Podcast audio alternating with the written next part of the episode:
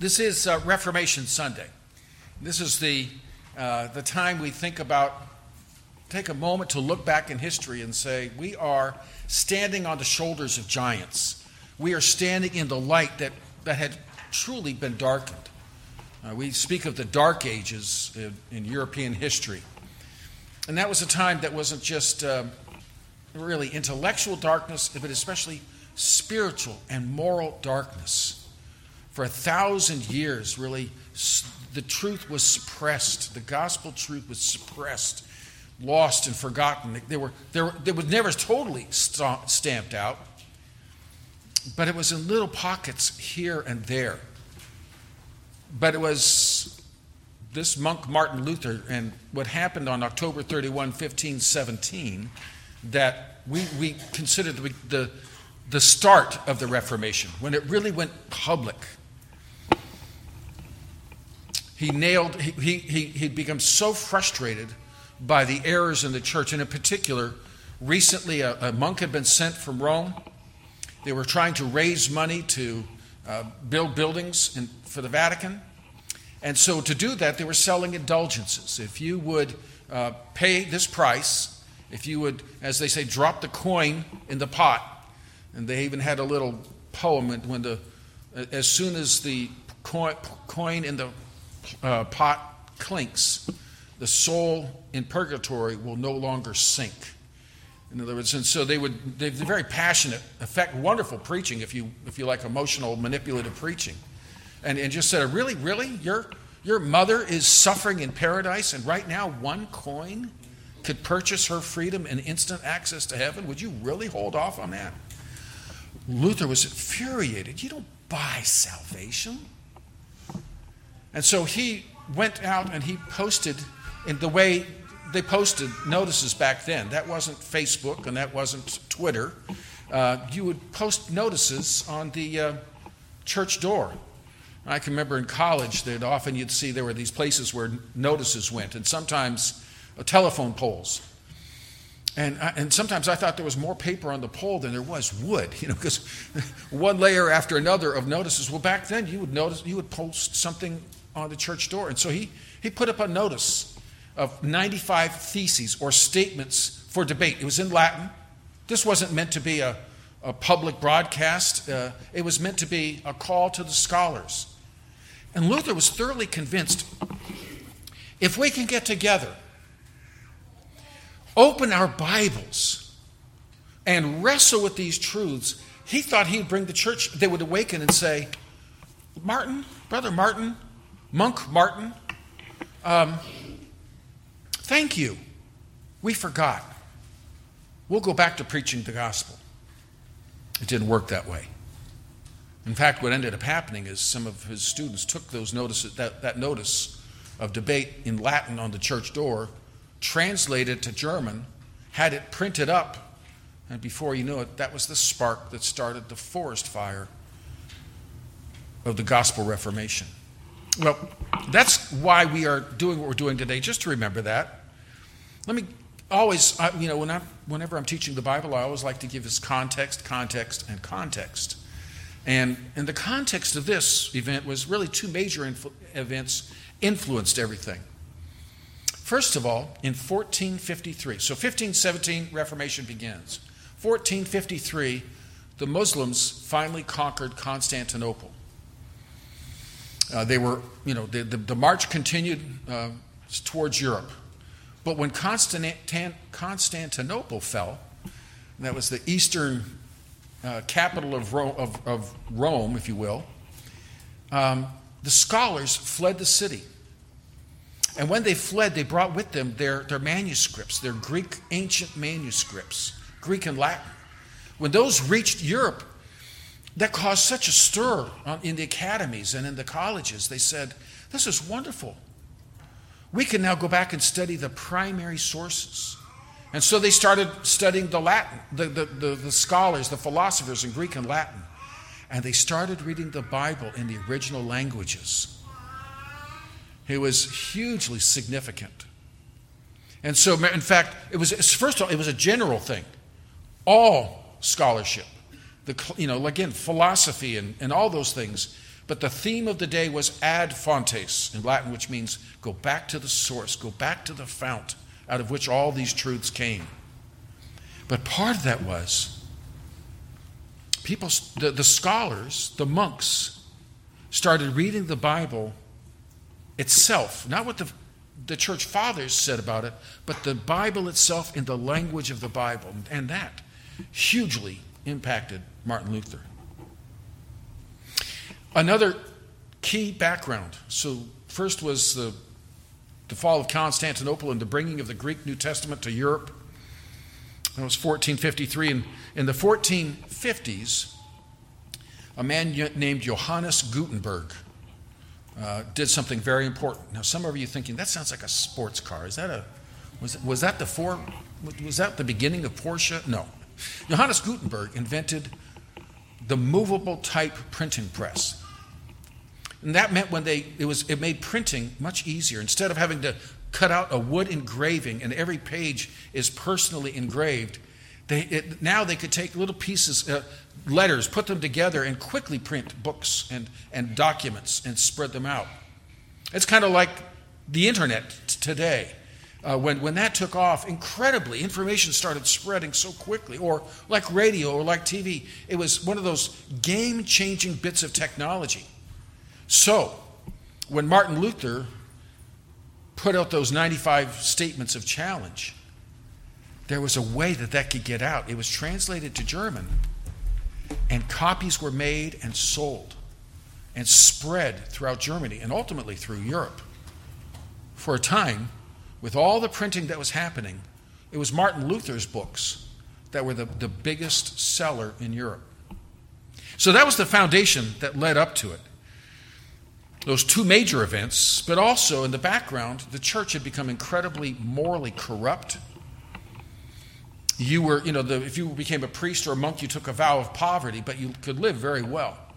And so people were, one of the problems was that you could actually buy a church office I'd like to be the, the minister of that church.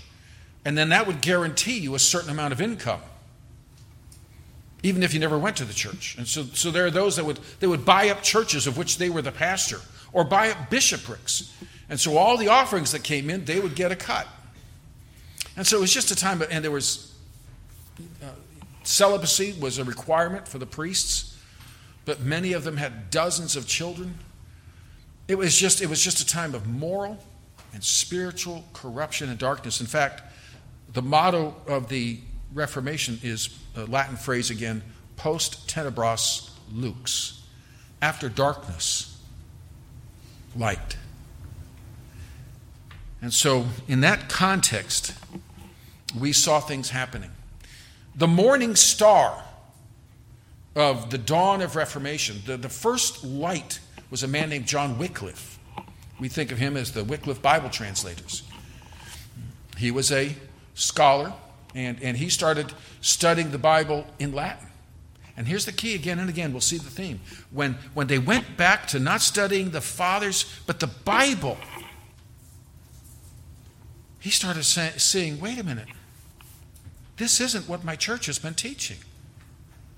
And so he started translating the Bible in that uh, uh, into English. That was a crime. That was a capital offense. At that time, the Latin was only the Bible was only available in Latin, and it wasn't meant for the people. The church would tell the people what they need to know. The church would do the Bible reading if there was any.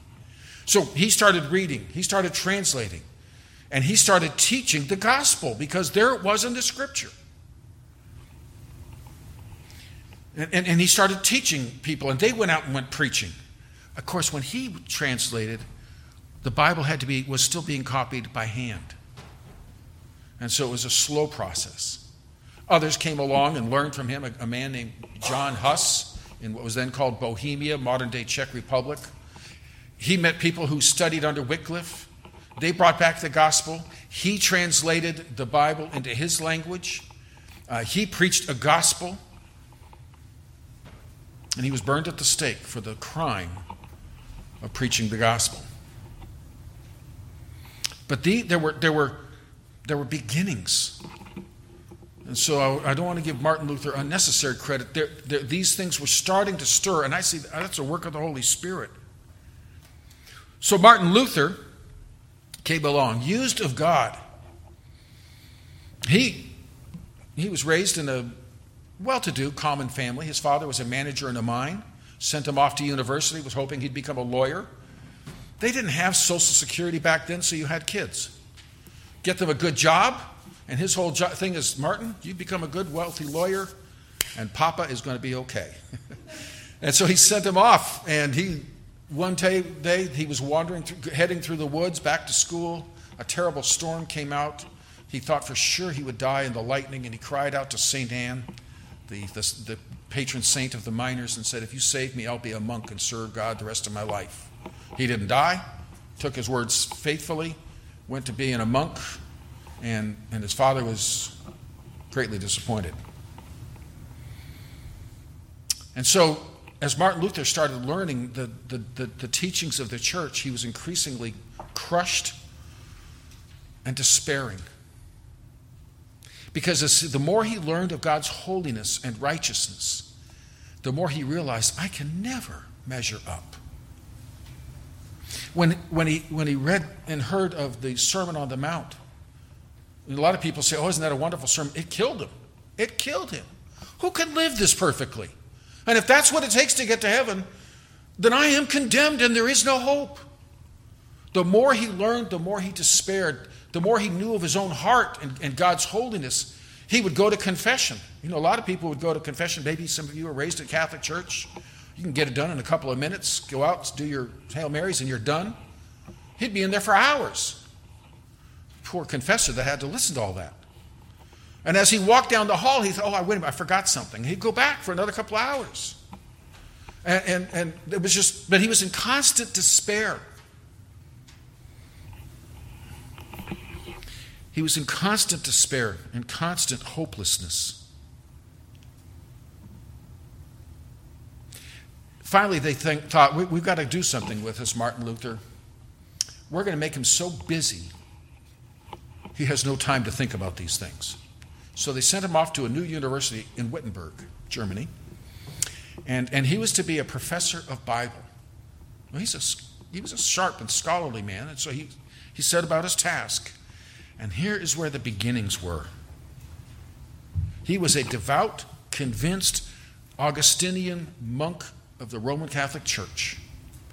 But as a professor of Bible, he started reading and studying the Bible in the original languages when I emphasize the original languages, it's not like, you know, reading the English was fine, but it forced him to, to think what does that word mean? What does that word mean? What does that word mean? What does this sentence mean? It's, that's one of the things I feel like when I'm reading the Bible in the original, it slows me down and I have to pay attention. And I'm sure I'm the only one in this room that when I do my Bible reading in English and all that, and I, can get through a whole page and wonder, did I just read that?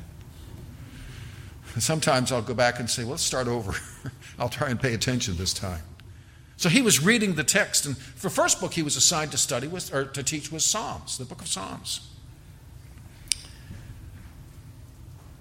Um, and here's what he said as, uh, uh, when he spoke about the Psalms. He would say, I would say what I think of the Psalms in a few words thus I believe for my part that there is no book under heaven either of histories or examples to be compared with the book of Psalms.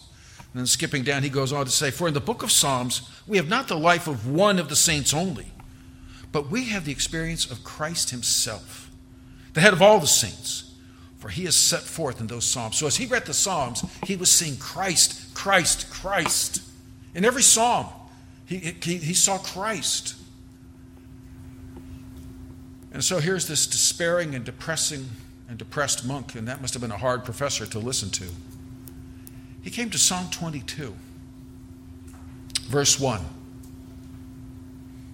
My God, my God, why have you forsaken me?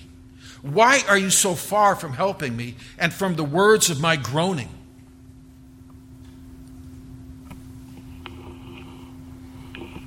He couldn't co- comprehend it. It's been expressed this way What could be the meaning of this? Christ evidently felt himself to be forsaken, abandoned by God, deserted. So, so he read this and said, wait a minute, this is Christ. My God, my God, why have you forsaken? The first thing that struck him was that Christ knew what Martin felt. Forsaken, despairing, isolated from God, under the judgment of a, of a, of a God who cannot be pleased. He read, he read the cry of Christ from the, call, uh, from the cross, and Martin Luther said, He knows what I feel every day. But then he started thinking, how can it be that Christ would feel isolated, forsaken, abandoned, condemned by God? What can that be? He's the Holy One. Again, here's someone, uh, uh, one of his biographers says, this is what he was thinking. Why should Christ have known such desperations? Luther knew perfectly well why he himself had them. He was weak in the presence of the mighty, he had blasphemed. But Christ was not weak, Christ was not impure, Christ was not impious. Why was he overwhelmed with desolation? And then it hit him. The only reason he could be isolated and condemned from God was because he has taken upon himself our guilt. That was the cry of Christ bearing my sin. That was a huge concept. Why would Christ do that except he was paying my, the penalty I owed? Christ was despairing and desolate and, and abandoned and condemned for my guilt so that I wouldn't have to experience that. And so, so this, was, this was overwhelming to Martin Luther. He started to understand the concept that Christ when he died on the cross, was paying the penalty of my sin as my substitute. Up to now, he's been thinking, I have got to work and work and work to earn my salvation. And here he's saying, Christ did it. He had worked hard. He's, this is what Luther said I was a good monk. And I kept the rule of my order so strictly that I may say that if ever a monk got to heaven by his monkery, it was I. And he even says, everybody that knew me would say, This is, You're being honest, Luther. You were the best of them all. His, his fastings, uh, he would literally beat his body to show he, that he was, he was not surrendering to the flesh. All that he said, he said if, if monkery could do it, I was in. But the more monkery I did, the more despairing because I knew it wasn't enough. He was honest about the fallenness of his human heart. So that's one of our problems. Sometimes we do not know the sinfulness of our own heart. He did. And he realized he could not satisfy the demands of God's justice on his own. And here in Psalm 22, it hit him. Jesus paid it. And so he started singing the song, Jesus paid it all. all to, no, he didn't know that song. We sing those things so lightly. To him, it was this incredible discovery. Where has this been hiding? In the Bible. This, this was powerfully life changing. As he said, the only answer must be that Christ took to himself the iniquity of us all. He who was without sin for our sakes became sin and so identified himself with us so as to participate in our alienation. Basically, he's quoting, he's thinking also of what Paul says in 2 Corinthians 5.21. He made him who knew no sin to be sin, that we might become the righteousness of God in him. Well, he kept preaching and teaching through the book of Psalms, and he came to chapter 18, 118. Psalm 118. And here's what he says about this one uh, He says, This is my psalm, my chosen psalm. I love them all. I love all Holy Scripture, which is my consolation in my life. But this psalm is nearest my heart. And I have a peculiar right to call it mine. It has saved me from many a pressing danger from which nor emperor, nor kings, nor sages, nor saints could have saved me. It is my friend, dearer to me than all the honors and power of the earth. I think he likes this psalm. And, and, so again, here's this, here's this, you know, he's cloistered up in his little, uh, at his desk reading the scripture, and as the more he meditated, and this through his life, he kept coming back and back to Psalm 118, but in particular, one verse leapt out from him. Now, again, Psalm 118 is, is this wonderful messianic psalm. It's Psalm 118 they're quoting when Jesus is coming down on Palm Sunday. You know, Hosanna, West, Hosanna, welcome, uh, he who comes in the name of the Lord. That's Psalm 118. But verse 17 in particular was interesting to him. I shall not die but live and declare the works of the Lord. Now, he wasn't saying that he wasn't going to die physically, but through his ministry, his life was threatened constantly.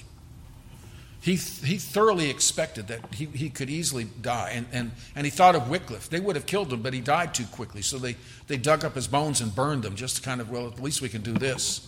He thought of Huss and others who were imprisoned, who died horribly for the sake of the gospel.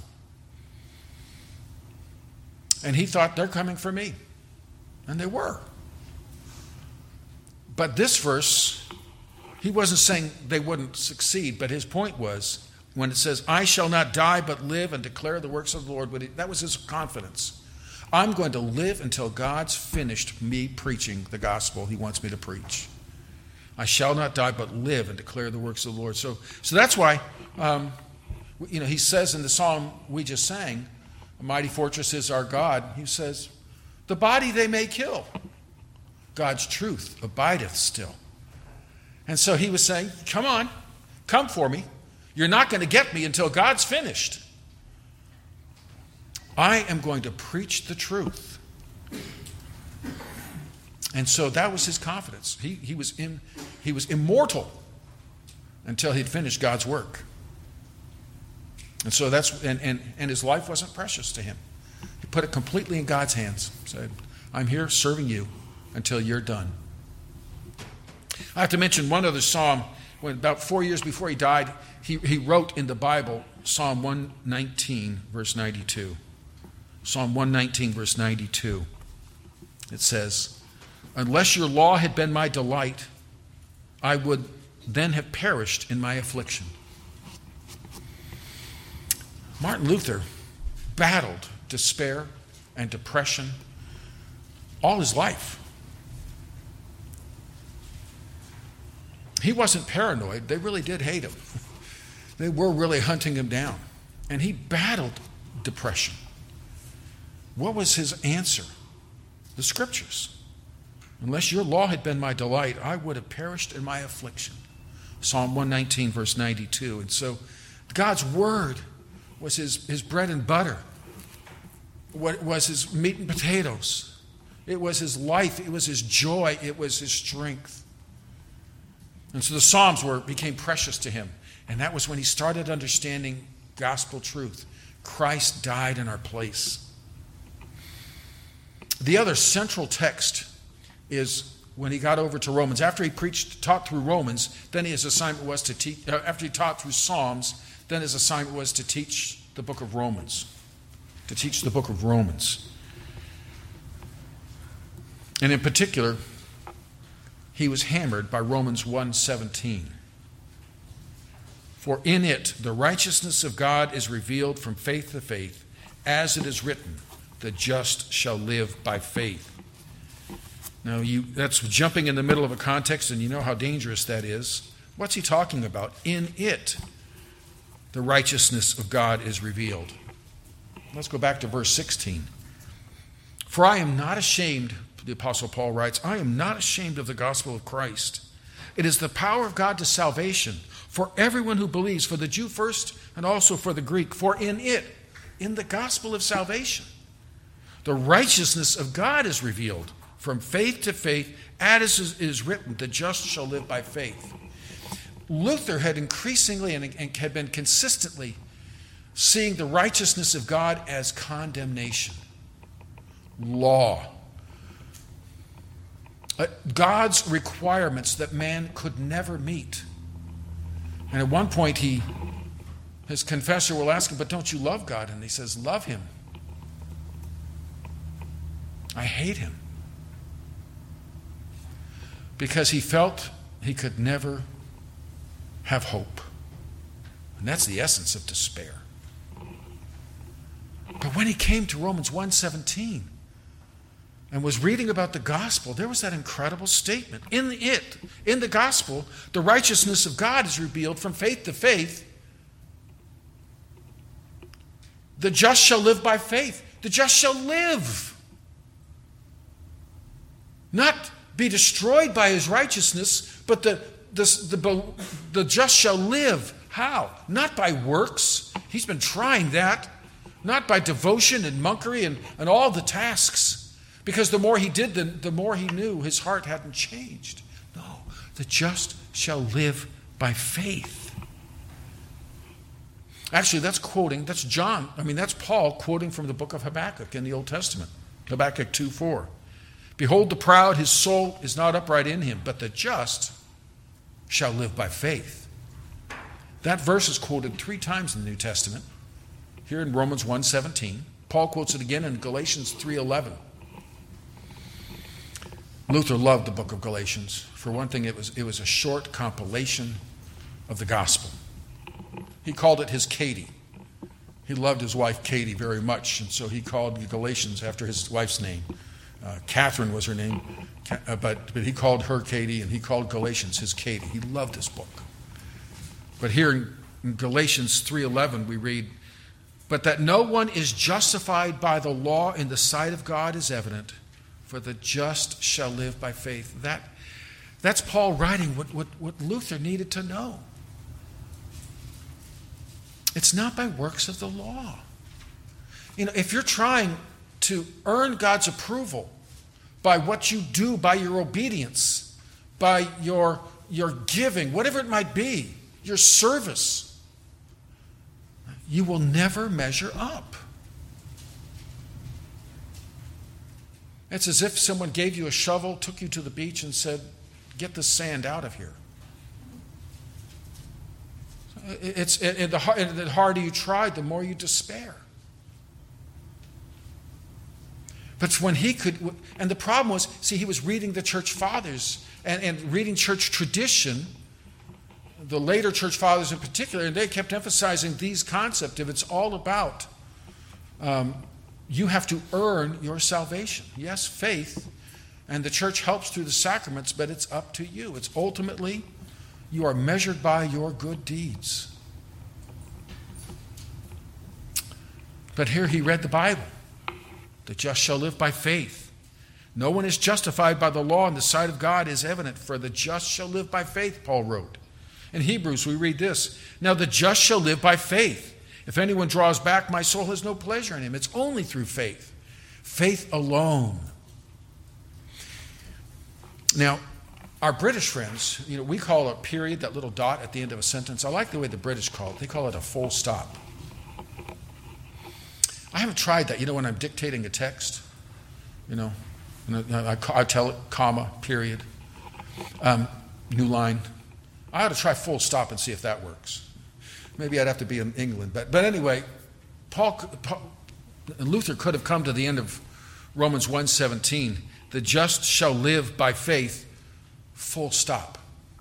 But he wasn't British. He was German.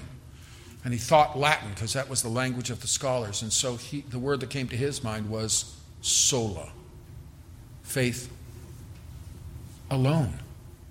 The just shall live by faith. And that's the end of the sentence. It's by faith. It's by faith that we're saved. Here's, here, here are Luther's, Luther's words. I greatly longed to understand Paul's epistle to the Romans, and nothing stood in the way but that one expression, the justice of God.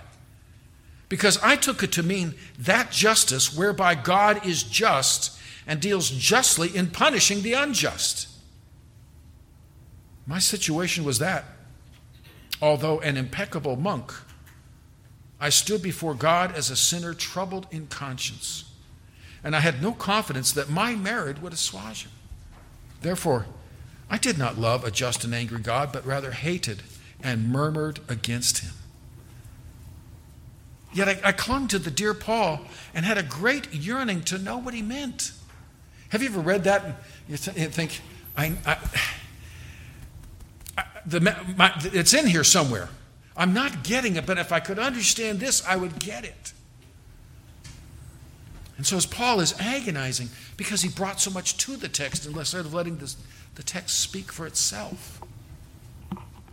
Night and day, he says, I pondered until I saw the connection between the justice of God and the statement that the just shall live by his faith.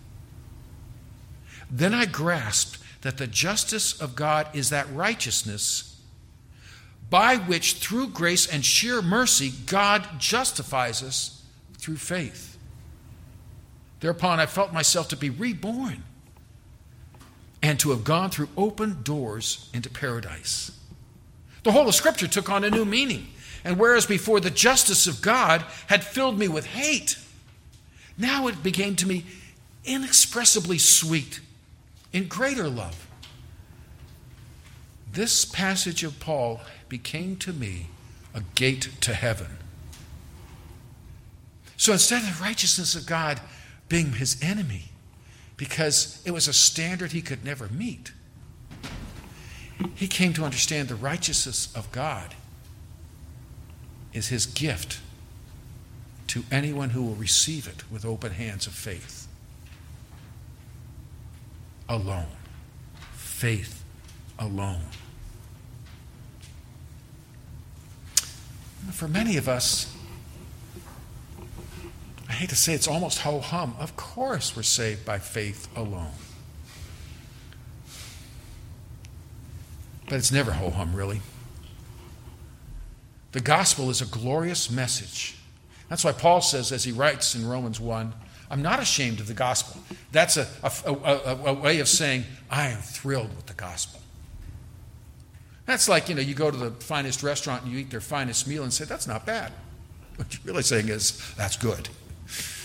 And when he's saying, I'm not ashamed, he says, This is my glory. I'm not ashamed of the gospel. For it is the power of God unto salvation to all who believe And then he goes on for the, the, the, the wrath of God has been displayed against all unrighteousness. But in the gospel is salvation. Paul, I mean, Luther finally got it. Isn't that sad?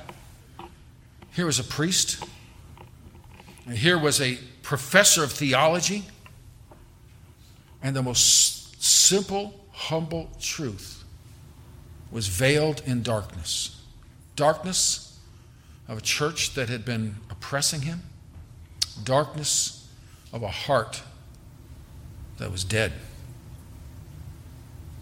And then those wonderful words that I love in the book of Ephesians, but God.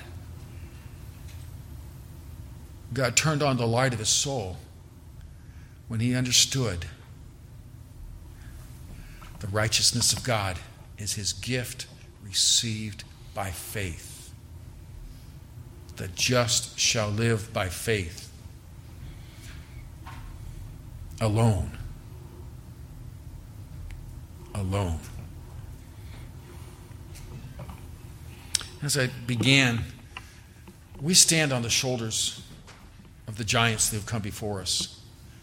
I think it's a mistake sometimes to ignore our history. Right now, that's the course I'm teaching by Zoom in Nepal. It's church history. I get one semester, I get four weeks to cram 2,000 years in, in. And they're probably thinking this is hard for them too. But it's important we know the giants, we know the background. And if you think any field at all, you always include this, the history of that topic. You study science. I remember one of, one of those general biology classes I took. Starts off with how things developed. When I was studying bacteriology, they talked about how germ theory was discovered. Um, if, if you're going to play chess with any seriousness, you go back and you study the chess giants and, and memorize their strategies. And for some of you, you're thinking, that sounds like torment. if you're a chess kind of person, oh, that's really great. And they'll name the names and the names that, oh, that's this guy's strategy. I looked up one time the, the War College of the United States Army. The first course they teach the first things they address, go back to the battles fought by the ancient Greeks. They study the history. And so we as believers, we are, we, we're making a mistake when we ignore history. We can learn from what God has been teaching the church over the last 2,000 years. We can learn from the, the, the, the, mistakes and errors and heresies that have come up and how they've been answered.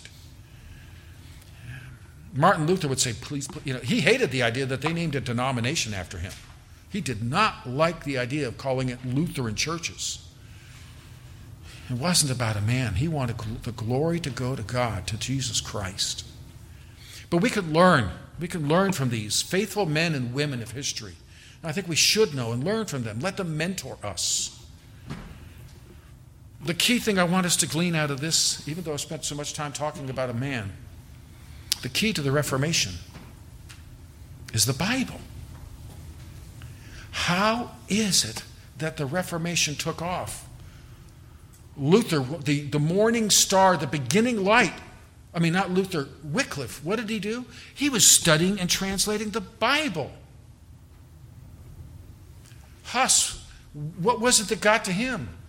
He started translating the Bible into his language.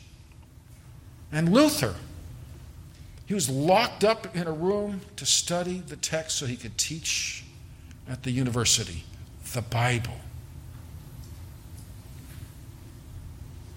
And so we need to recognize the power of the scriptures. And we need to recognize the importance of studying it, reading it, delving into its depths. God's word, the gospel, is built on the scriptures. That's why, that's what we do. We preach the Bible here. Because that's the truth. You don't want my thoughts. And honestly, we don't really want Luther's thoughts.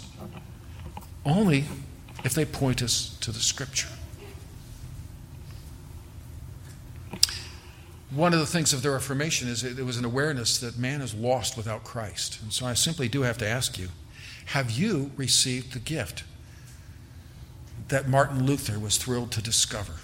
That self, have, have you trusted in Christ as your Savior? When he understood the gospel, he said Paul opened the doors to heaven to him. That's, that's true.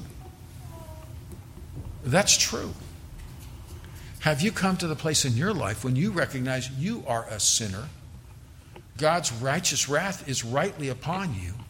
And if you come to Him fleeing your sin and fleeing to grace and receive the, the, the gift of salvation, not through your effort, but through His grace, have you opened your hands to receive the gift by faith alone. And then, uh, one other thing I would say from that verse 17 in it, the gospel, the righteousness of God is revealed from faith to faith. What does that mean? Later on in chapter 10, Paul says, Well, how will they believe unless they hear? How will they hear unless uh, someone is sent to preach?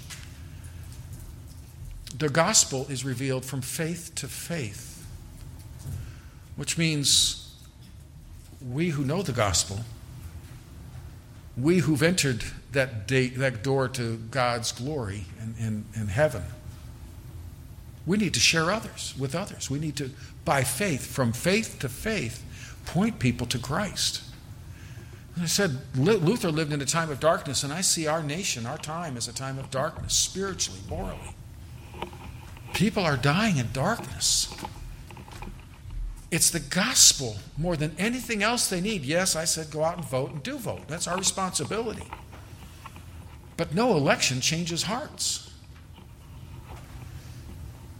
And what people need is, is Christ and the gospel. Do we look around us and see eternal souls who have one of two destinies? and recognize the gospel is the turning point.